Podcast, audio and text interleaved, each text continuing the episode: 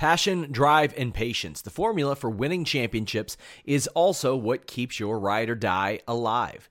eBay Motors has everything you need to maintain your vehicle and level it up to peak performance. Superchargers, roof racks, exhaust kits, LED headlights, and more. Whether you're into speed, power, or style, eBay Motors has you covered. With over 122 million parts for your number one ride or die, you'll always find exactly what you're looking for. And with eBay Guaranteed Fit, your part is guaranteed to fit your ride every time or your money back. Because with eBay Motors, you're burning rubber, not cash. With all the parts you'll need at the prices you want, it's easy to make your car the MVP and bring home huge wins. Keep your ride or die alive at ebaymotors.com. Eligible items only, exclusions apply.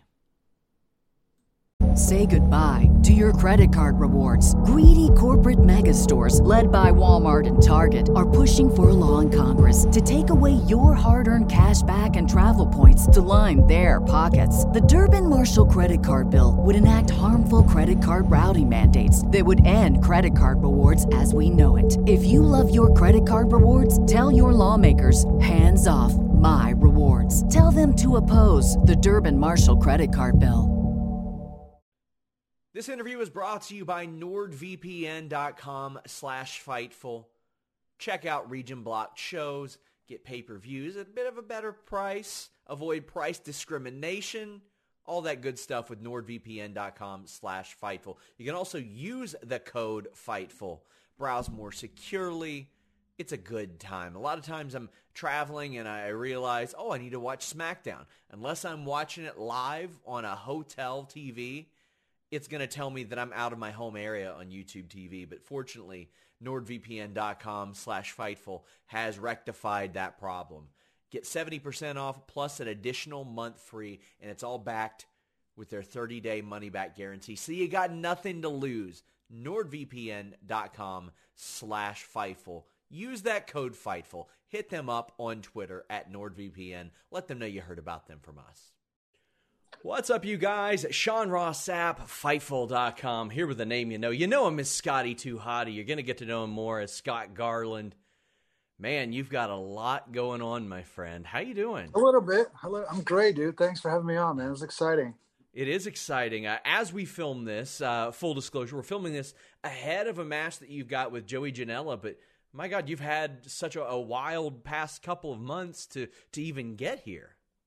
Yeah, it's been crazy, dude. Like, uh, if you told me this is where I would be even a year ago or six months ago, I'd be like, "This, this is, uh, it's insane." Uh, you know, it was, uh, it was a, um, it wasn't an easy decision, right, to leave the largest wrestling company in the history of the world, right, and a guaranteed paycheck every week. But um, the everything since I did it has been 100% positive, and the reaction and um, the feedback, everything has been like made me feel like I've done the right thing. So, uh, dude, I'm so excited for you know 2022 and the opportunity to get back out there and have some fun again.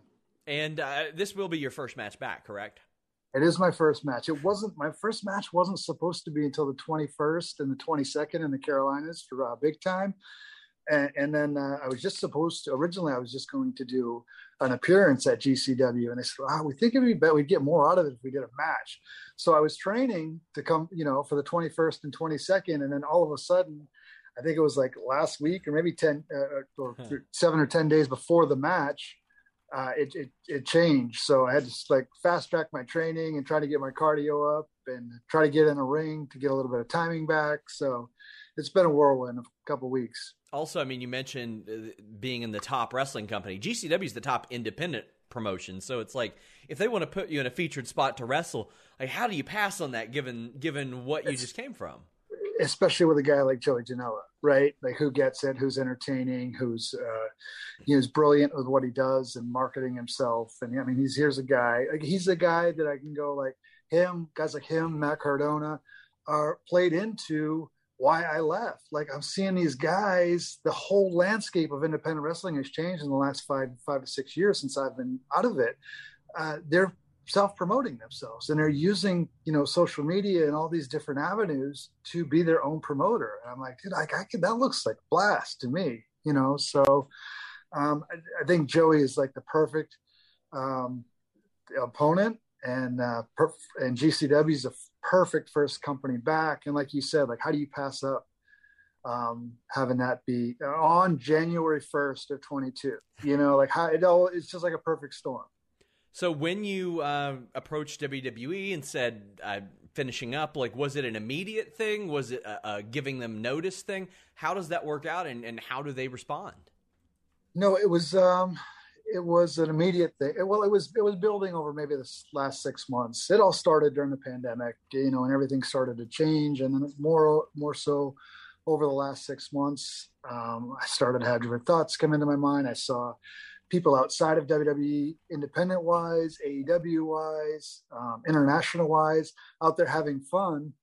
And uh, I just wasn't having fun anymore. And uh, I had great 30, you know, 30 years uh, working for them and i'm so thankful for everything they did for me and they gave me a platform and i mean you and i probably wouldn't even be talking if it wasn't for my time there right? So and that's what i say like i have to be thankful for that but i just wasn't having fun there anymore. I would be driving to work at the performance center uh, every day and i just almost my knots and my stomach in knots and you know i blame it a lot a lot of it on the pandemic and you know that because that started uh, which which seems like it started the releases, you know, and all of these people that I had coached and been friends with, and you know, some of them became like my kids, and all of a sudden they're getting released, and I'm finding out about it on Twitter.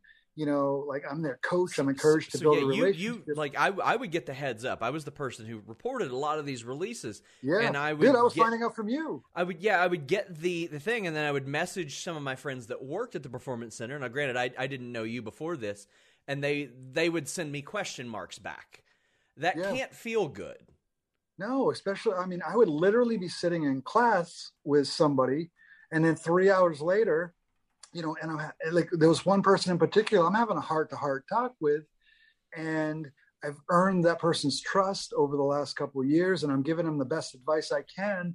And then three hours later, my buddy from Nashville t- texts me and he says, "Hey, uh, looks like releases are happening again." So I jump on Twitter and I see this person was just released. Like I always said, like I don't want to know. I don't ever want to know that one of my talent was was getting released before they know. But I felt like I the coaches uh, uh, um, deserve the respect of being told as soon as the talent knows. I shouldn't be finding out on Twitter, you know. And that was really my biggest beef, if anything. Like come on, man. Like, give me give me a little bit of respect. Give me a heads up before I'm finding out on Twitter. And it kind of goes back to the same thing as, you know, a guy like Otis and Tucker, who I had worked with. And, you know, dude, when Otis came to me and asked me if he could do the worm, and I told him to hold off, go out there, get over first, and then add the worm in. And that's what he did. You know, heavy machinery went out there. They had maybe six months. They started to get over. And I, and I pulled him aside one day. I said, Hey, go ahead add the worm in now so he started doing the worm so i had to and i had this relationship with him and i love the dude i find out that they're going to raw watching the show with everybody else i'm like dude like come on man like uh, so that's my just just a bit of a lack of communication there and and I understand it's a big machine. It's running 100 miles an hour, and they're probably not worried about my feelings. Sure. You know, it's just an oversight. I don't believe it's a deliberate thing. It's just an oversight. You know. There were a couple of, of situations over the last year that really stood out to me like that. Like a, a guy now, Steve Maclin, He was Steve Cutler. He spent all those years in the performance center. He was well liked. He worked hard. Unfortunately, some things out of his control got him taken off TV and then yep. I had heard when when I reached out to him, he was he actually volunteered to come into the big man class, bump around for them, and he found out he was fired as he left doing that. Like then yeah. Roderick Strong re-signs with WWE under the impression he's going to be working with his wife in Diamond Mine. Instead, she's fired. Like and right. they yeah. they don't know what to expect. It like how how did you feel when situations like that happen? Because this clearly was a far cry from a couple years ago where nobody was getting fired. Right, nobody. And you know, maybe it was necessary. I mean, if, if you go, like I heard recently, like what 181 people since the pandemic started, yeah. that's a lot of people that weren't being used. Maybe. So I do, I understand it to it from a business perspective. Um, if you have a lot of you know people that you're not doing with uh, anything with, you do have to just kind of let go, and that's part of what we do but um, at the same time, uh, just give us a heads up, you know, just a little bit of bit of a heads up. And uh, a guy like Maclin, dude, like both him and Wesley Blake, two of the best, like like two of the best there are. We used to we used to open the NXT a lot of the NXT road shows with Street Profits versus uh, Forgotten Sons, Blake, Blake, Blake and Cutler, yeah. Forgotten Sons. Like it was a perfect opening match, and they understood how to go out there and work an opening match. And and those are guys that you could really use right now, in my opinion. When you have so many green people that you're throwing out there, and you when once you start putting green versus green, it gets a little bit scary and dangerous, especially when it's on live television. As you see that roster grow, especially in NXT in the Performance Center, did you have any idea that stuff like this would happen? Because it was very clear like they were in a talent hoarding mode because they were being competitive with ROH and New Japan, then AEW. I would hear stories like Kushida had been there months, didn't even have his locker yet, like, and, yeah. and that was shocking to some people. Could did you did you see like a bubble that was going to burst, or did you think, well, they're just holding on to talent because they're they're competing? It just felt like they were. Whole, I didn't even. I don't even know if it felt like they were competing. It just felt like there there wasn't a lot of didn't feel like there was a lot of dead weight. It felt like there was some, and there yeah. there had to be a shakeup because a lot of people were maybe taking it for granted and not putting in the work that they needed to put in, and they got a little bit too comfortable. Um, but um, who knew it would come to this, right? It was just kind of like so many. Like, I mean, like if you if, if that if that number is right, 181 or what? It's somewhere how many? There, yeah. That's like, dude, you could start three companies with that. you know yeah. what I mean? Like, like but it's such a great time in wrestling right now. All of those people if they genuinely love this will land on their feet. And it, it should be motivation as it was to me. Like yeah it was my choice to leave but i was like man it looks like fun out there. Yeah. like i want to i want to go out there and be a part of that but in order to do that i'm going to have to take a, take a gamble and ask for my release and go on my own. That was one of my biggest regrets of uh, uh, my career was I, I, I re-signed in 2007 as when I was still wrestling there. I mean, I'm sorry, 2006, and then I was a three-year contract. A year in, I had a back injury. Ended up getting released in 2007. I always regretted signing that contract and not walking away in 2006 when I was just I was kind of done. I wasn't having yeah. fun at that point, and so I said I'm never going to let that happen again. And I was kind of at the same point as a coach, and there are other options out there. You know, not, not just talking about AEW. Like, yeah, they look like they're having a blast over there, but like I said, like Cardona and and, and Joey Janela and, and all these different ind- independent talent and and companies out there having I mean, fun. Two Cold Scorpio just got announced for an ROH World Title match against Jonathan Gresham, and like I'm so stoked for that. I walked into a Black Label Pro show not knowing who was on the card Two Cold Scorpios wrestling Curt Stallion, and I'm like, I didn't even know that I needed this match.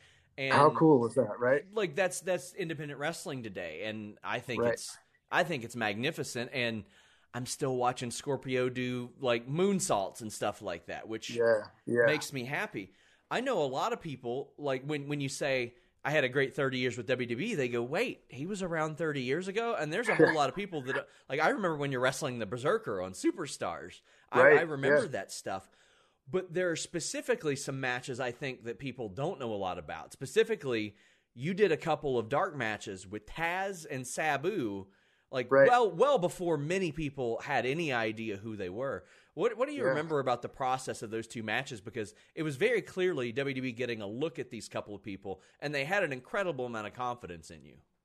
Yeah, and uh, well, so I think I I think I, I was smart enough at that point to realize well, I don't want to say smart enough, but I understood that if they're using me in this role for these guys multiple times, and you know, those are just the two that come to mind, right? That that they they must have something. They must yes. see something in me, right? I'm if I'm their go-to guy. I'm not. I'm not under contract. They're flying me to uh, Quebec to do live events because I can't remember. Marty Jannetty or somebody was injured. So last minute, I get called to go do three shows up in in uh, New Brunswick and Quebec, and we're you know working with um, Carl Ouellet up there.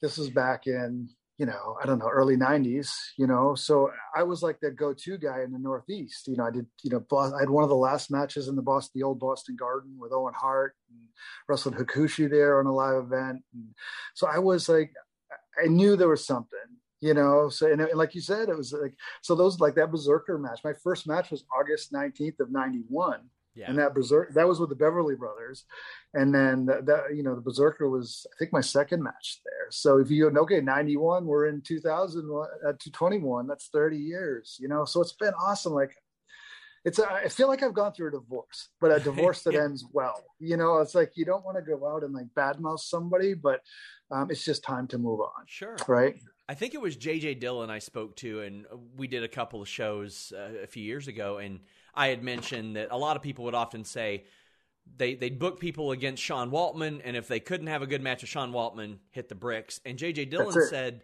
"Well, we would do that with Scott Taylor a lot too. Really? If they couldn't have a good match with Scott Taylor, they probably don't have any business being in the ring to begin with. Yeah, that's much really cool. less for us.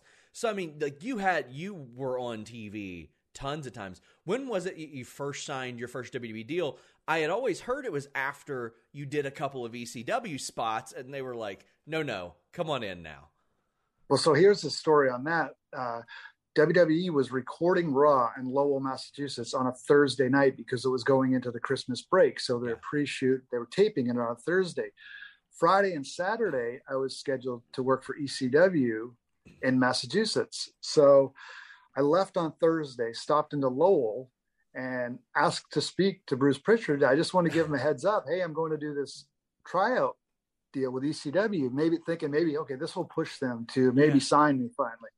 So I said, hey, I saw Bruce Pritchard, who was the head of talent relations at the time, and I said, yeah, can I talk to you? He said, I can't right now, but I want to talk to you. Can we talk next week? And uh, so I went. I did two days uh, of ECW working Taz. And the, after the first match, Dreamer and Taz brought me into this room. They said, Hey, we want to do something with you. Um, there were a couple different ideas they threw out there. And uh, I said, Can I let you know next Wednesday? Bruce Pritchard wants to talk to me. And, you know, I mean, what's Bruce want to talk to me about? Like, you know, so. So I, I talked to Bruce the following Wednesday, and he said, "Hey, we're starting this light heavyweight division, and we'd like to to sign you." So that was it, man. And, and I'd also at the time Tony Rumble was booking guys for for Nitro, and like so all within like that two week time frame, uh, Rumble had asked me to go to Nitro. Then I get the the WWE thing, the EC. It was it was crazy. It was a crazy time, dude. Like, yeah, you know, like that time in wrestling was was cool. I feel like we're on the bubble of that again. Yes. You know, a, a different version of it, different version, but so I know that you had worked Taz in those two ECW matches. Like, did he remember you from working him like four oh, years yeah. before? Yeah, no, we had known each other because we were working for like ICW Savoldi around the Northeast. So we had, I, I worked, uh, I, been going through old videotapes and I have matches with Taz like in high schools, you know, old Taz, Tazmaniac yeah. with a face paint and, and working. Um, there was a little company that was running out of Wallingford, Connecticut. They would do, uh, we probably wrestled 10 times before those WWF matches. I love So we, that. yeah, we knew each other well. Yeah. I love that. That is, that is so cool. And you ended up working Sabu, which a lot of people don't realize Sabu had like a, a WWF tryout way back then either, but you wrestled him a couple times, if I remember. Yeah, I believe it was two days in a row. I know one was Poughkeepsie. It might have been like Poughkeepsie, White Plains. No, uh, it was Poughkeepsie and Burlington, Vermont. Yeah. Yeah, and we went out there, and it was like, who I, have watched him since, and it's like, oh my god, we did so much. We did so much, and he, he did a Frankensteiner off the top. I remember, and Scott and the Steiner brothers were there at the time the Steiner, you have Scott Steiner doing a regular Frankensteiner, and you know I don't know the Steiner brothers. I know just know their reputation at the time where they would just kill guys, you know, and and uh, I was like, oh my god, somebody wants to do a Frankenstein off the top while Scott Steiner's in the back. Oh, he's gonna kill me. You know? How did that, did Scott say anything to anybody? No, he never said it. He never said anything. Maybe he wasn't watching. That's the only explanation yeah, probably, probably, I have. Right. Yeah. You know what? They've always been awesome with me. Actually, like Brian and I worked the Steiners on a, a Hermie Sadler show in the Carolinas, uh, the Carolinas after, right after I left WWE in 07. And I was terrified. Like uh, my back was jacked up at the time, could barely walk. And I get there and we're working the Steiners. like, oh, and I didn't really know them. And, uh, Scott Steiner came up to me and he's like, "Yeah, I, I heard your back's messed up." And, and I was like, "Yeah." He goes, "All right." He goes, "What do I have to do to take the worm?" And I was like, oh my God, if Scott Steiner can volunteer to take the worm, pretty much anybody can take the worm, you know? So he, those guys were great with me. I love it. I love it. Uh, I know we're jumping all over the place here, but uh, like when you're at the performance center and you're coaching and stuff, I hear about like PC live matches and stuff like that. Are you actively getting in, working like practice matches with people? Like, is that a thing that happens? Like, I'm so interested in this process.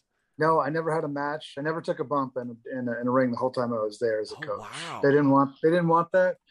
Um, they actually wouldn't clear me to do that because I had my neck fused. Five, six, seven was fused. So they said, okay, you can coach, but you can't bump um, because of the neck thing. And then they brought back Rhino and and Kurt Angle, who had. Yes. the same deal. So I don't And know. You go figure. But one And of those. Edge and, Edge, and Lita yeah, worked the match, and Yeah, yeah, yeah. like So um, yeah, so I never did. Um, I would get it. I would kind of do some of the drills, crisscross drills, and some of the cardio stuff with them. But um, you know, and punch. You know, I was I was one of the coaches that worked a lot with punches and strikes with with the guys and girls. Um, but no, I never. I did. It. It's it's so crazy. Like five years under contract, not once did they use me in a in a I don't know like and, and dude I'm pretty honest with myself like I know I wasn't a top guy but I feel like there's there was something especially when you have Otis Otis out there doing the worm and you got a guy who who that was his thing in the back who's his coach you did like I don't know it feels like a missed opportunity it's it's an easy reaction because everybody knows who you are. So as I mentioned that, like I was, I I want to talk a bit about the Royal Rumble later, but I'll go ahead and ask you now. We've got Sean Waltman saying, "Book me. I want to do the Rumble." Like if they Yeah. if they took a look at what you did this weekend or or over the next month and they said, "Hey, come do the Rumble," would you do that? yeah I mean I have nothing against it like like dude that's they they I grew up a WWF fan. I'm, Sure. I'm still a fan. You know, I want the best for for everybody. Um, but I've been I was there for five years and available for five rumbles, and nobody said Yeah. anything. You know, they tend to use the same people over and over and over. But I, I don't know. Like it's it was a weird thing. You know.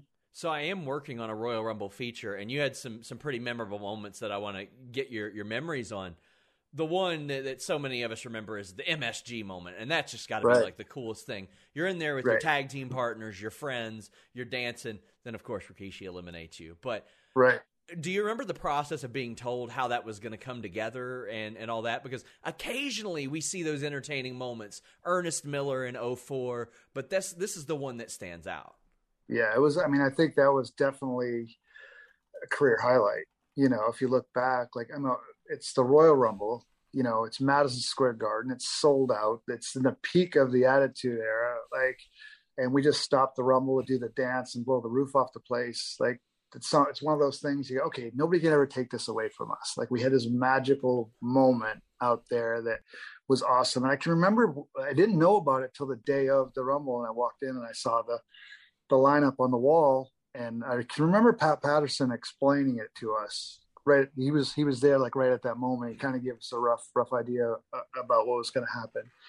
But um, you know, it's it's one of those things when it happens. Even you know when he's telling you, you don't realize. You know, twenty something years later, it's it's gonna be s- still such a cool thing, right? I, I love it. And then there was another moment, and uh, one of the first wrestling seminars I ever went to. One of the pieces of advice was you don't have to bump to put somebody over. No, And then there was the Undertaker Maven situation, and your Yeah. facial reactions put over everybody in the ring to me. I watched that Yeah. again recently, and I was like, that that just made Undertaker look even even more menacing. It, Right. it made you look smarter because you're like, what what should I be doing here? And it Yeah, made yeah. what happened to Maven accelerate even more because this veteran that we have seen in the ring with all kinds of people is like, that's pretty messed up. Yep. What was that like for you? Uh, please explain anything that went into preparing for that, or anything behind the scenes of like instructions, or or anything. So there were like that. two. So I don't know. I, there's there were two Royal Rumble with moments with Taker because it was I came out with Maven, Yes, but then there was The when my music one. hit, Kane and Undertaker were the only two guys standing in the ring, staring down the aisle at me. Um, so, oh, so yeah, maybe that was the one where where Kane was in there, and and you were Yeah. like, eh, should I be yeah, doing 'cause I usually come out dancing and jumping may have around, mixed and I those just kind up, of walked out. Yeah, yeah. The- The thing about I always had a regret with the. I mean, it played out perfectly, but I felt like it could have been even better with Kane and Undertaker. When I finally got in there, I pulled out two pairs of yellow glasses, like I wanted them to dance, you know, and they just goozled me and choke slammed me. But who knows? It, turned out awesome anyways. But yeah, it's, it's crazy to think back. Like I really probably was in the Royal the Royal Rumble. All the Rumbles I was in a combined of like a minute, but they were pretty cool moments, right? And then there was the one where you got attacked by Muhammad Hassan before yeah, you could right. even get yeah. into the Royal Rumble. Um, yeah, I, th- I think, I, think I may have mixed. Think, Go ahead. Sorry. I think wasn't that the same one with with when uh, Maven eliminated Taker or not? No, no, no. I guess it wasn't. Hassan it was, a was Hassan was 05. Uh, Maven and Taker, I believe, was 01. I th- 01 yeah, or 02. That sounds right. Yeah, that sounds right. Yeah, crazy. So I'm still in one of those rumbles, right? Because I never actually got in there. So I did a feature. I want to say like five years ago, where I took all the people who had like not made it to the rumble or eliminated themselves or had been eliminated by somebody who was already eliminated and like your name came up several times and i was like man that poor guy yeah, he, yeah. within storyline, that guy got screwed. Like, yeah, yeah. But you know what? If I had just gone out there and stayed in there for 15 minutes with none of that, nobody would remember any of that. I see. You know, I, that's the crazy yeah. part, right? I would have loved if they did a thing where it's like, well, Scotty didn't make it to the ring in 05. Give him like a title match on SmackDown. That would have been like an easy thing right. to do right, right there. Right. Uh, another feature I'm working on that I'd love to. I, I I never know if there's any stories. It's always hit or miss. I always hear about Vince McMahon trying to physically wrestle people. Did you ever witness it? No, I've heard that too, and I never, I've never seen it. Yeah. Interesting. I've had, yeah, I've had Kurt Angle say he shot a double leg on him. Kofi yeah. Kingston was encouraged by Chris Jericho to be like, "We got to fight," because yeah. he said that's the only way Vince would respect him. And then Bobby Lashley said that Vince will sometimes pummel underhooks in on him and try that's to like funny. get in on him, which I think is funny. That's funny, huh? Did you? Yeah, have, I've heard the stories too. Did you have much interaction with him this past run? Because I know a lot of your work was at the Performance Center. None. I, I mean, maybe. So he came to the um, he came to the uh, Performance Center one time. The whole time I was there. Was that the most recent time? Yeah, yeah, maybe six months ago. And uh, I was always the guy in the talent meetings. I would, or any meeting in life, really. I would sit in the back row and not want to be seen. Yeah, you know. And uh, I was like, he came there. He, you know, he gave a speech, and I was like, you know what? I'm going to sit in the front row, and I'm going to be the first one to ask a question because I feel like I have a legitimate question. Yeah. Right.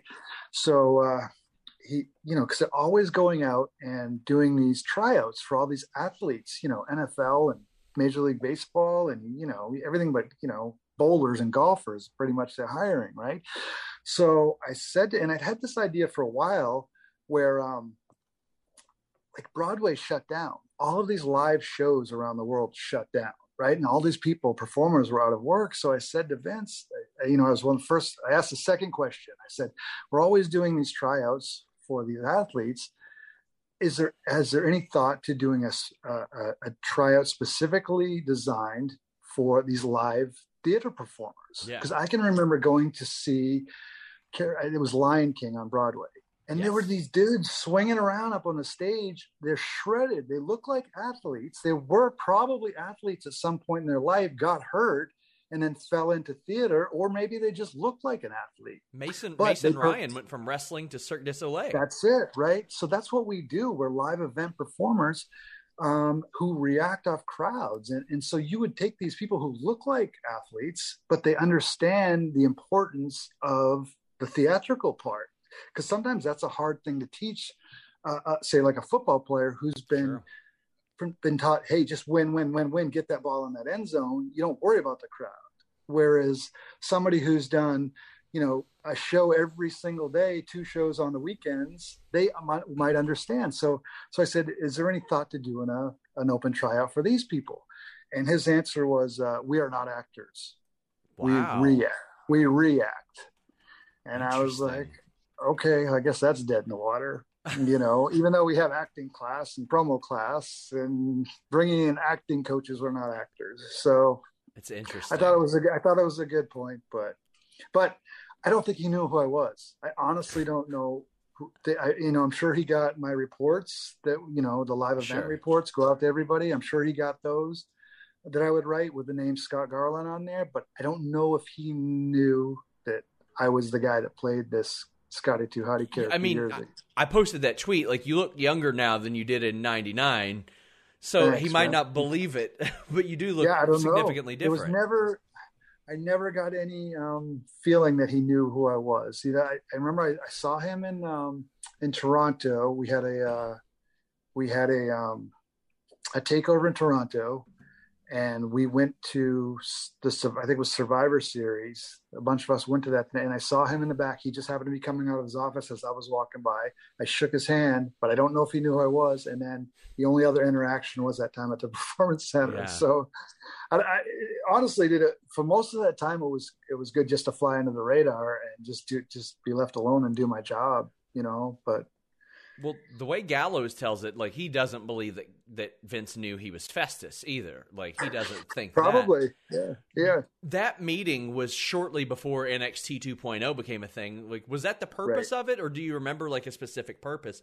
I just remember getting all kinds of messages from people being like, Vince and Bruce are coming to the Performance Center, and that doesn't happen. Yeah, yeah. I don't know. I mean, it was like eggshells around there before it happened. Nobody really knew why they were coming, and then you know, Hunter told us it was a good thing, and you know, he just wants to talk to us and kind of give us his direction on where he wants to go with this thing, and then all of a sudden it changed.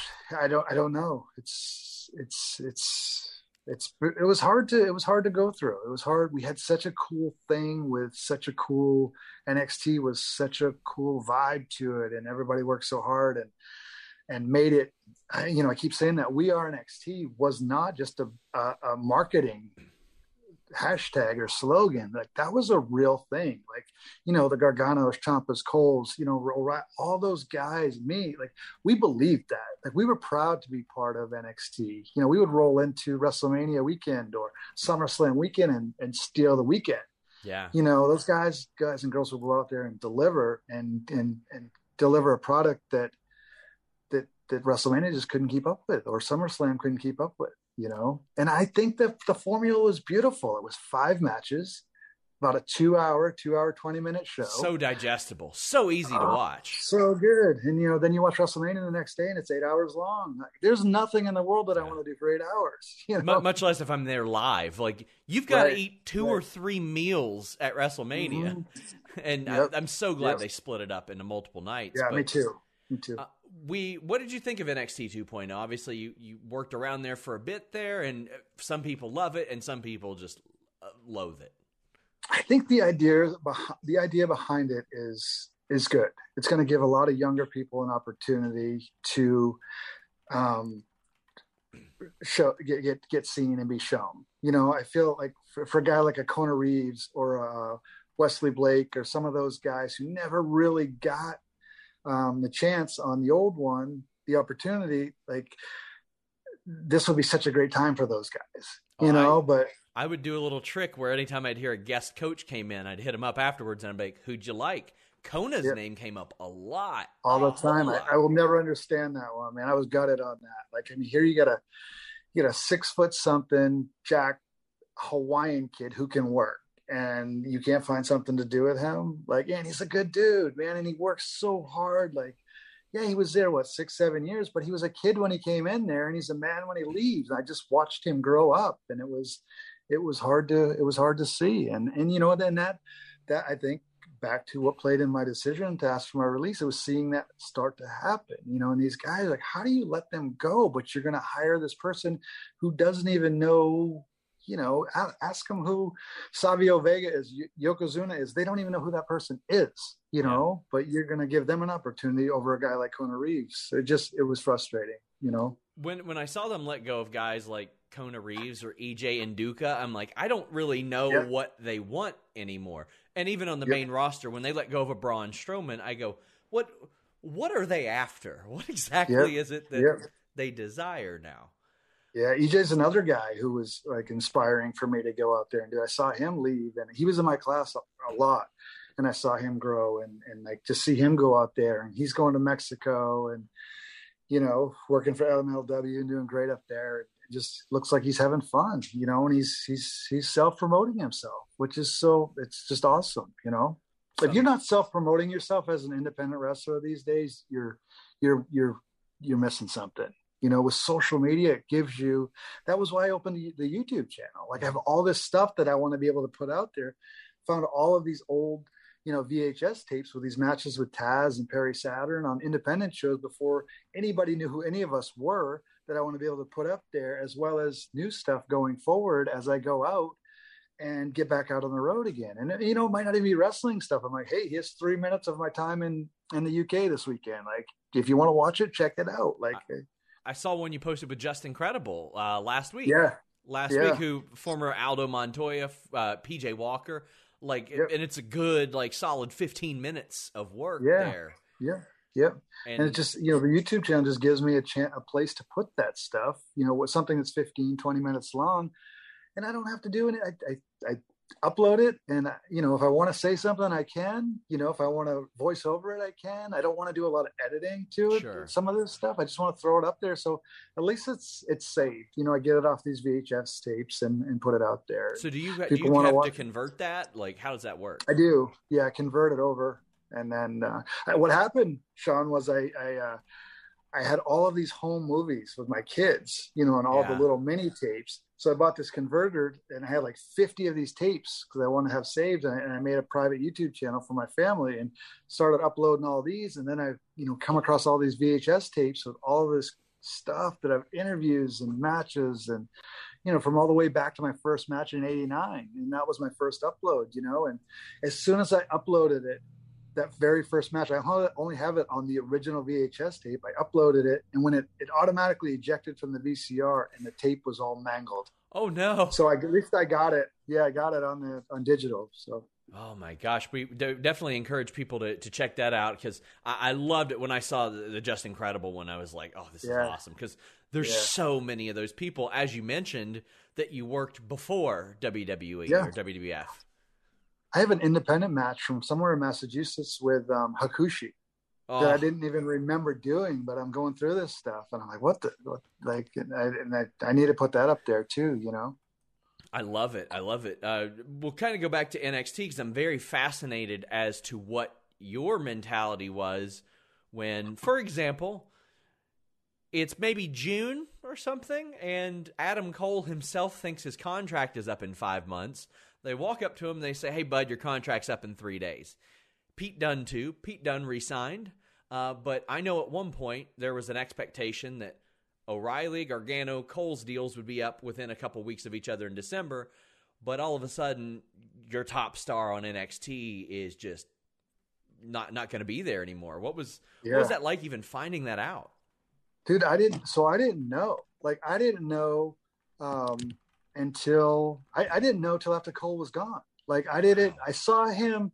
You know, I saw him before the match, his last match, and you know, somebody said, "Oh, you know, he's he's pretty upset before he went out there," and then he came back, and I saw he looked like he was upset. And like Regal was talking to him over in the corner, and I was like, I don't, you know, I don't know what's going. Like, we were kept in the dark on a lot. Yeah. You know, everything was very hush hush there, and, and like I didn't know until after he was gone. You know, and uh, for sure. And like even though even when you know even with Gargano, is he gone? Is he is he not gone? Like I don't know. You know, I see he opens his his pro wrestling tees store, so I go, okay, I assume he's gone, but it's. But even when I was there, it was it was like that, you know. I'm also interested uh, over the years. I'm sure that, that, you had plenty of interactions with him, but Kevin Dunn is a guy that we hear a lot about, but we don't see a lot of. Right. I know that he came by a couple times around NXT 2.0 to help production kind of learn some things, but uh, any interactions you specifically remember with him because he's a fascinating guy to a lot of people. Yeah, I never I never saw him. I, I heard he was there yeah. one day at NXT, but I never saw him there. Um, he was always okay with me. Like, you know, we had very little interaction, but he was always always okay with me. Nothing uh nothing nothing bad, you know, but I, I never saw him there. Like, but it's it's it's kind of so the production at NXT right now. The production room is actually set up in another building, and with COVID, they were they weren't having us uh, intermingle. So interesting. Yeah, that, I mean, he's he's one of those guys. I've heard people compare him to the Wizard of Oz. Like you hear him like over the speakers sometimes, yeah, but you don't yeah. always see him. And all that. Yeah, and he's like, you go back and you watch like that early like primetime stuff. You see yeah. his name in the credits, so he's been there for forever, right? Another thing that I've always loved about Scotty 2 Hotty and Grandmaster Sexay. When I would play those video games when I was younger, they would have like the default stance. You all yeah. would dance by default. Like, really? you all would That's just funny. be like this the whole That's time. Funny. Like when you stand. What kind of work did you need to do for the video games? Did you do like scans? Did you do voiceovers? Was it or anything, or did they just create that on their own? I didn't do anything for the video games. Like we did the uh, action figures. You know, they would yeah. scan our heads for the action figures, but I don't remember ever doing anything for the uh, the video games. It's funny because they would for the for the um, action figures they would want to scan my head, but they would want the worm face. You know, the face that I make right before I, after I hit the bulldog, and I could never do it just like cold. It has to be in the moment. You know, so I had tried, but it's funny. So I would assume if you didn't know about the stance, you're not like a big gamer. I'm not, but my son is. You know, and we got they sent us. Um, what was the last one we were on? Wrestle uh, 2K13, I think was the last oh, time. Oh, yeah, yeah. Section. Yeah. I'm so I'm surprised they like didn't do any face scans or anything for that. That's that's fascinating to me because yeah, maybe I don't know. It's possible that they do them in that action figure truck. I don't know. Yeah, that that could happen. So as we we talk about this match with Janela, which by the time people have seen this has happened, this is your first match in like what five years? Yeah, it'll be August of 2016 was my last match. It was Brian and I in a tag match in West Virginia on an independent show. But it, yeah, it'll be my first. So almost like five and a half years. I was I was about to ask that. So I mean, this is your first match without Brian. Obviously, that's that's a great yeah. loss. That that that's right. terrible. But I mean, how how were you feeling? I don't want to say like when when that kind of came about, but you're going to be navigating these waters, and and Brian's not going to be there anymore. Right. I did it, but I did do a lot. I did a lot uh, without him yeah. on my in last independent run. You know, I was I was back on the independents for ten years before coaching with WWE, um, and I did a lot. So um, it, will be fine. You know, um, I'll, I'll do. I'm, I'm really looking forward to it. Like more than more than I ever have. Like I'm just like just super excited, and I, I don't know there's just like this new energy to it all. Like, yeah, just get excited to get back out there. And maybe, you know, part of it's like, hey, I only have, I'm pretty realistic with myself. Like, I only have so many years left. I'm 48 this year, you know, but I feel like I'm in pretty much the best shape of my life, you know, if not just as good a shape as I ever was. And I've been training hard for it. And uh, if I wasn't, I wouldn't be doing it, you know, and I'm okay playing a 48 year old wrestler like yeah. what like with WWE now it's like oh you gotta be it's all this young young thing young thing young thing. And it's like now there's like there's some cool old dudes out there. Like yeah. Clint Eastwood's pretty cool dude. Like George Clooney's a pretty cool dude you know? Like like some of these guys like why don't we use that in wrestling? I'm okay with being hey you know what? He's 48 what's gonna happen? Can he go with a 23 year old I think there's a there's a entertaining element to that. And Rocky Rocky was based you, on that the last couple of goes around. That, that's it right? Like it can play story wise it can play in and i'm okay accepting that. Like we're so we're so afraid to tell our age in this because we've been so like conditioned to like when's the last time you heard Ric Flair say how old he was or Hogan yeah. say how old he was? And and you know I'm okay with the character even um, of course you know WWE owns the character so I'm okay with it evolving. Like what would Scotty 2 Hotty look like 20 years later like i don't know if i and i've toyed with that idea over the last month or so like how am i going to present this?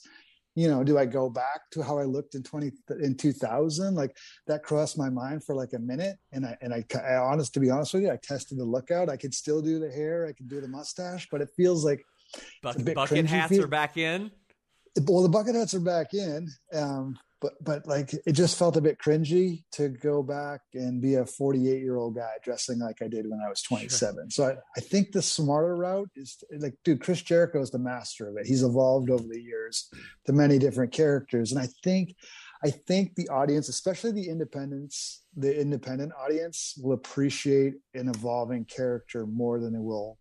Oh, this guy's just coming in and riding off what he did 20 years ago to take the check and leave. I don't want to be that guy. Don't want to be. There is guy. an entertaining thought to Scotty 2 Hotty at 48 being like, "Hello, fellow kids." yeah, yeah, yeah.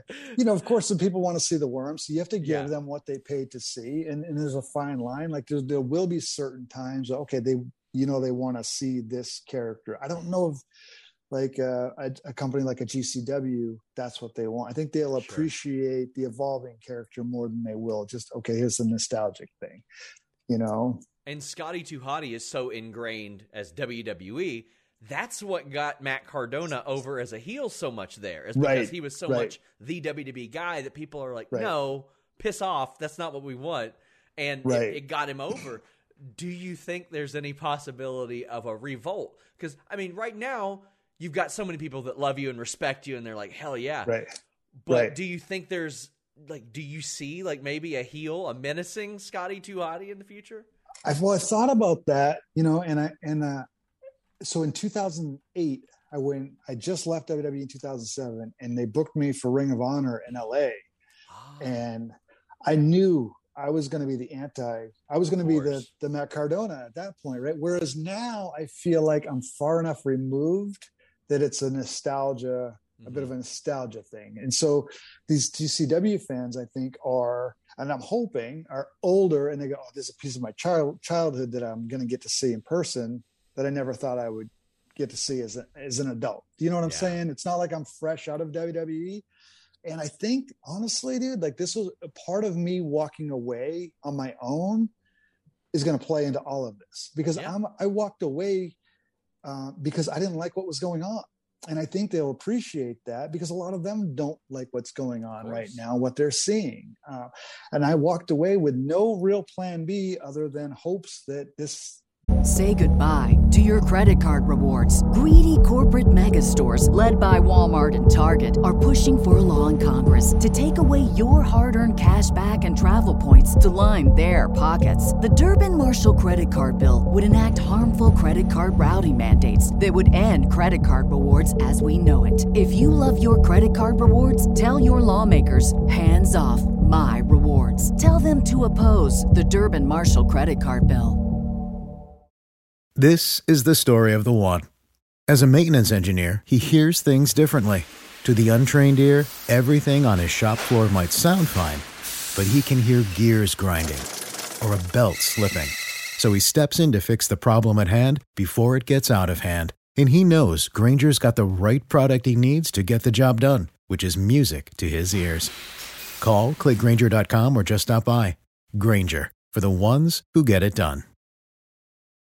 What I'm going to do is going to take off. You know, I'm not a guy who made uh, millions and millions and and I can just uh, live off of that. I still have to go out and work and and um, I, I keep saying like you know you, you know plan A was pretty bad when there was no solid plan B. you know like um, but I think I can make it work and the and the feedback and everything has been like 99% positive. and I think you know with a good showing at GCW like things are only going to pick up and you know I have a solid uh, uh, couple weeks booked in March in the UK and uh, there's, there's so many different possibilities now and you know just get out there stay stay busy and have fun Sean that's like that's my like I wasn't having fun. I'm gonna go have fun, and like my kids are are uh, 17 and 20 now, so they get to be a part of it. They're excited. They played into a huge part of the decision to do this whole thing. Like, and they get to take them and and you know see their dad wrestle. It's pretty cool, you know.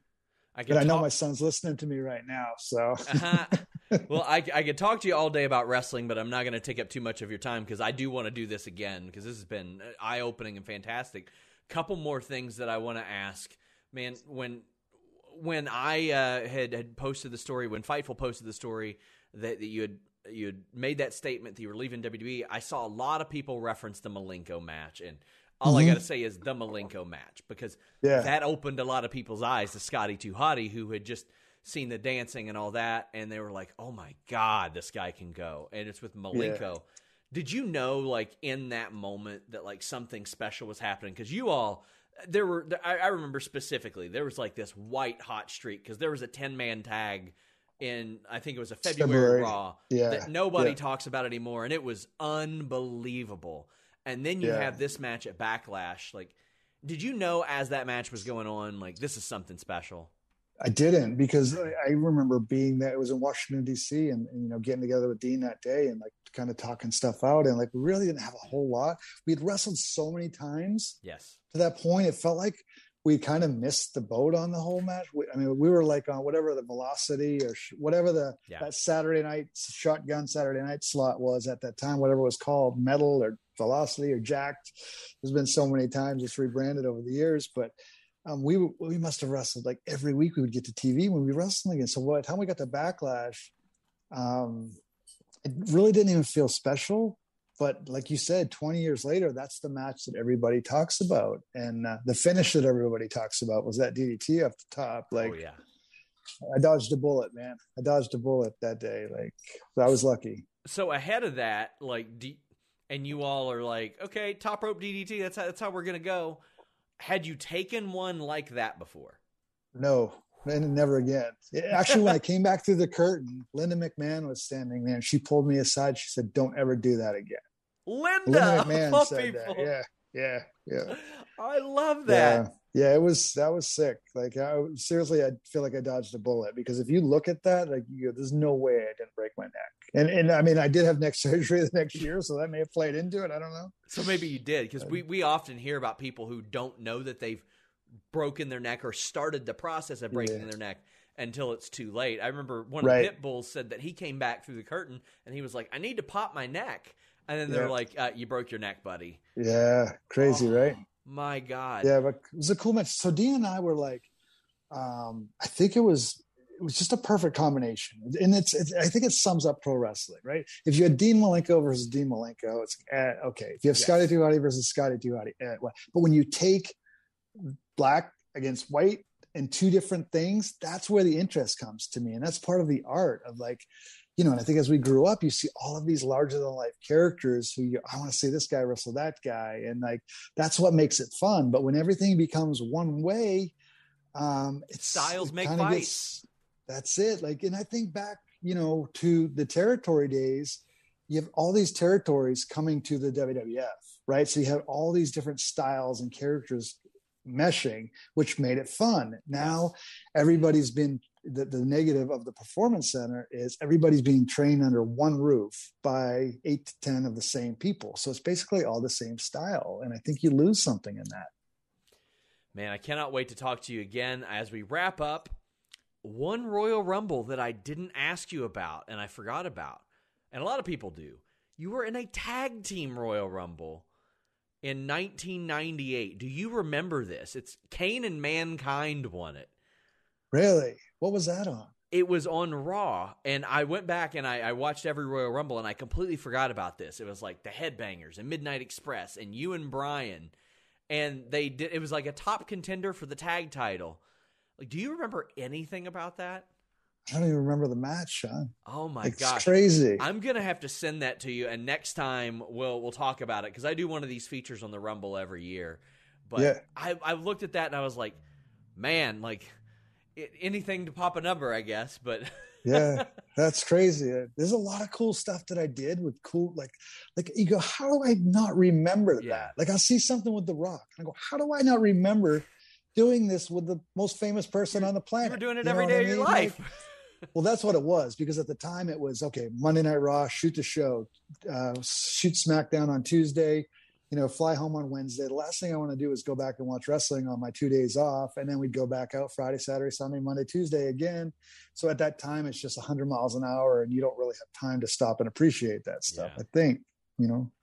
Well, guys, we encourage you to check out Scott's YouTube channel. I love it. Uh, I, I, saw it and I immediately hit him up and I was like, I got, I got to talk to him about all this. Uh, we have him. We have his uh, Twitter handle as it's still at the Scotty 2 Hotty, correct? WWE is supposed to be changing that, and they haven't. They did change my Instagram for me to the, the Scott Garland. Okay. Supposed to be changing the Facebook, and uh, so I don't. I think it's probably just on Twitter's end that they haven't got around to it. Uh, we'll, we'll, throw up Scott Garland just in case. Like we'll, we'll take care go. of you. We're, got, go. we're gonna have links to his YouTube below. But tell the people where else they can find you, where else they can support you, and check out what you're doing it's all you know all facebook i'm on facebook uh, instagram twitter the the youtube channel like you said um, and dude like I, I genuinely mean this like i'm at a point in my life where it's so cool to to meet people and have people come out. And, and now you're getting like you're getting fathers bringing their kids out. And like uh, and with youtube like people can go back and watch all of this old stuff. So like i, I genuinely enjoy meeting people. So I, i'm excited to get back out there and do the meet and greets and do the shows and and and, and get to meet people again so um, please come out and whether it's a you know a show or a signing or whatever just come out and say hello i do appreciate it well, I hope we get to do this again because I've got a million other things I could ask you. Anytime, uh, man. I mean, Anytime. Thirty years in, and this is the first time I got to interview you, so uh, yeah, we, have got plenty of plenty of source material, guys. Check it out. Support Scott Garland. Until next time, guys. We're out. Say goodbye to your credit card rewards. Greedy corporate mega stores, led by Walmart and Target, are pushing for a law in Congress to take away your hard earned cash back and travel points to line their pockets. The Durbin Marshall credit card bill would enact harmful credit card routing mandates that would end credit card rewards as we know it. If you love your credit card rewards, tell your lawmakers hands off my rewards. Tell them to oppose the Durbin Marshall credit card bill. This is the story of the one. As a maintenance engineer, he hears things differently. To the untrained ear, everything on his shop floor might sound fine, but he can hear gears grinding or a belt slipping.